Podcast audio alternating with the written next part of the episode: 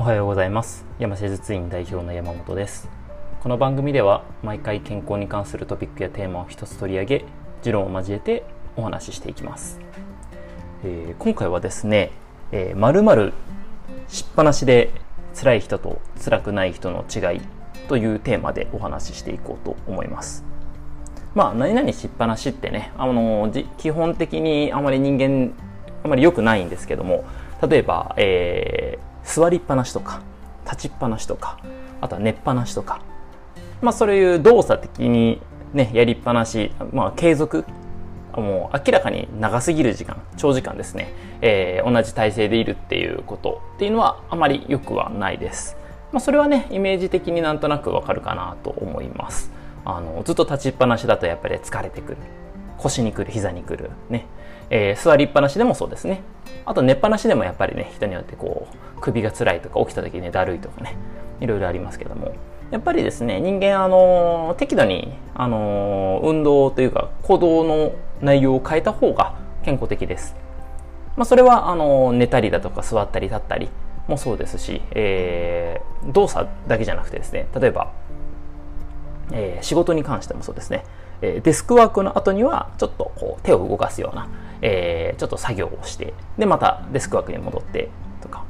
まあ、文章を作った後にちょっとこう外に営業に行くとかいろいろありますけども、あの、いろんな仕事をこう並行というか、あの、やる内容を変えつつこういろんなことをやっていった方があの健全なんですよね。やっぱそれぞそれぞれで集中力が、あの、持続できますのでやっぱずっと同じことを繰り返してると集中力ってだんだん、えー、なくなってきてね、あの作業効率すごく落ちてしまうのであんまりおすすめしません。可能であればその日一日やる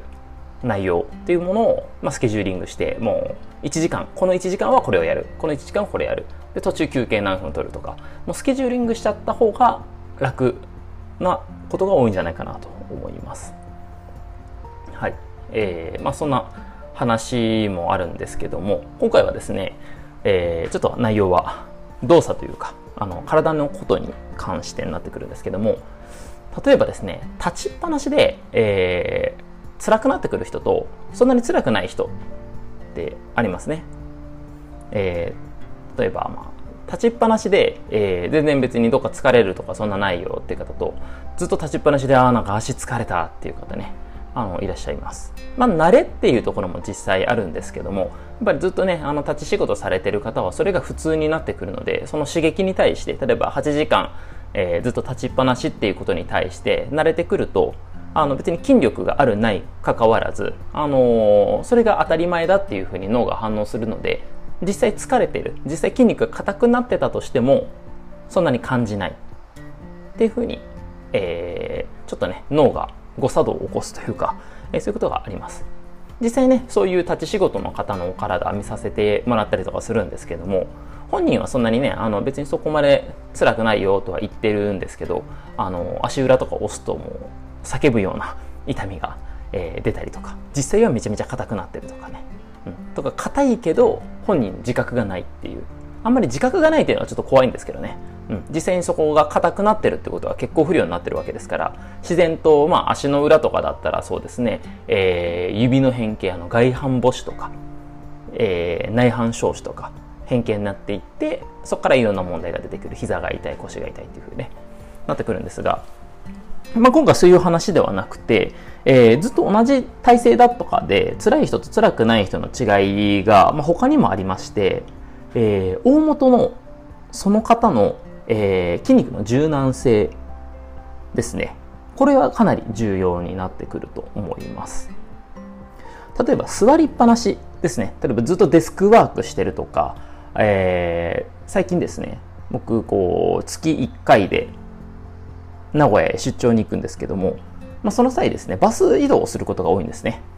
はい、本当はね、あの新幹線とかであの使いたいんですけど、まだまだそんなにあの売り上げが出ていないので、残念ながらあのバスで頑張って移動しております。はい。えー、まあそんな感じでバス移動するんですけど、だいたい5、6時間かな？あのバス、途中休憩入れると言っても乗りっぱなしではなるんですが、あのやっぱりそうするとですね、やっぱずっと座りっぱなしなので、腰がやっぱ辛くなるっていう最近は僕はあんまないんですけどあのそういう腰が辛いっていう方がいらっしゃいますよね。やっぱずっと座りっぱなしって。まあそれはデスクワークの方もそうなんですがただその一方ですね別にそんな腰辛くないよっていう方もいらっしゃいます。それ違いは何なんだっていうところになってくるんですけども、えー、それがやはり最初に述べた、えー、筋肉の柔軟性と関節の、まあ、アライメントっていうなんだろうなうん。関節の位置ですかね簡単に言うと。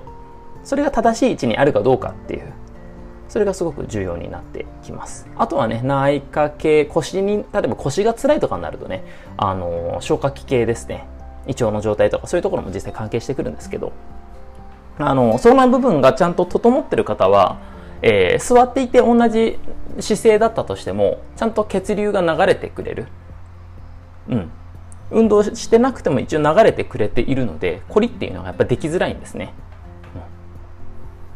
ただやっぱ筋肉がもともと硬いとか姿勢が悪いとかっていうことになってくると局所的に負担がかかる。例えば右の腰だけが負担がかかってるとか、えー、そういうふうになってくるとやっぱ腰痛痛みとして発生してしまうっていうところがあります。だそういうのもあってですねやっぱりこう体の柔軟性もそうですしえー、全体筋肉のコンディションですね。凝りが少ないとか。あとは結構ね、あのー、同じ体勢取る場合、まあ、バスだったりとか移動の時車とかもそうですね。時にあんまりねあの消化器系ですね。胃腸に負担かけてバカ食いしてからね乗ったりするとねあのその結果で腰痛出たりも実際あります、はい、内臓器系からこう腰部分にね伸びていく神経だったりとか関連はすごく強い場所でもありますのであのーやっぱりそれはあまり良くはないと思います。僕もねあの何度かこうバス移動とかもう月1回はやってるんですけどもやっぱりこうバス乗る前にしっかりとなんだろうなちょっとストレッチとかして、えー、あんまり食べ過ぎないお酒も飲み過ぎない、まあ、普通の状態で乗った方が、まあ、夜夜行バスの時とか寝れますしあのまあ、到着地着いた後も割と調子がいいんですね。ただもうなんかね、あのお酒飲み行ってでそのままなんかバスに飛び乗るみたいな。でそんな感じにするなるとですねまあ寝れはするんですけども、まあ、睡眠が浅かったりとか、えー、ちょっと腰が重いなっていう感じが出たりとかいろいろねあの症状が出たりします、うん、あとはその前後で運動する時間があんまりなかったりだとかで運動不足だったりとかっていうところもね影響はありますね、うん。やっぱ適度にねやっぱ運動して筋肉動かして血流が促されている状態の方が、まあ、同じ姿勢だったりだとかしてても割と調子がいいというところですね、うん、それはもう座りっぱなし寝っぱなし立ちっぱなし全部含めて。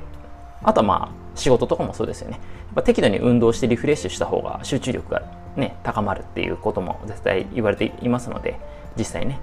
えー、結果としてやっぱり運動って大切だねっていうことを、まあ、言いたいだけなんですけども。あのー、まあ何々しっぱなしで辛い人辛くない人ってねいろいろあるんですけどもその違いっていうのが結局筋肉の柔軟性が大きいところだよっていう筋肉とあと姿勢とかですね、まあ、姿勢も筋肉に、えー、依存しているところはあるんですけども、まあ、その体っていうところですね、えー、身体的な影響っていうのが大きいと考えていますので。ぜひねなんかこう長時間移動とかで車とか電車バスいろいろ飛行機もそうですけどの時は、まあ、適度にねあの立つことがもしできるのであればあの立ってちょっとストレッチしたりとかっていうのはしていただいた方がいいかなと思います。ね、やっぱり滞らせるっていうことがすごく良くないことなので人間ねやっぱ血流だったりだとか体の水分代謝があって生きているっていうことなのであの代謝が止まってしまうとね、だんだんだんだん悪いものが溜まっていくっていうのはなんとなくイメージできると思いますので、ね、適度に可能な限りあの運動も含めて、えー、何々しっぱなしっていうのをなるべく控えていただいた方がいいかなと思います。今回はですね、そんな感じで、えー、〇〇しっぱなしで辛い人と辛くない人の違いという内容で、えー、お話しさせていただきました。ぜひねあのまだまだ9月入って暑いですけども適度に汗をかいて適度にね、えー、節制して楽しく過ごしていただければなと思います。まあねもうちょっとね涼しくなってきたら動きやすい時期にもなってくると思いますのでまあ、その時期を楽しみに待ちたいと思います、えー、この番組では健康に関する質問や取り上げてほしいトピックやテーマを募集しております。メッセージは山瀬術院のウェブサイトや各種 SNS などからお送りください。今回もお聴きいただきありがとうございました。次回もお楽しみに。ではまた。